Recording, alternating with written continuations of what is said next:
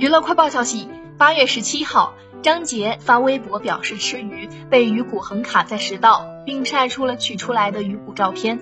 昨晚连夜在胃镜麻醉下做了鱼骨摘除最爱吃鱼的我人生第一次对于吃鱼突然有了些许阴影。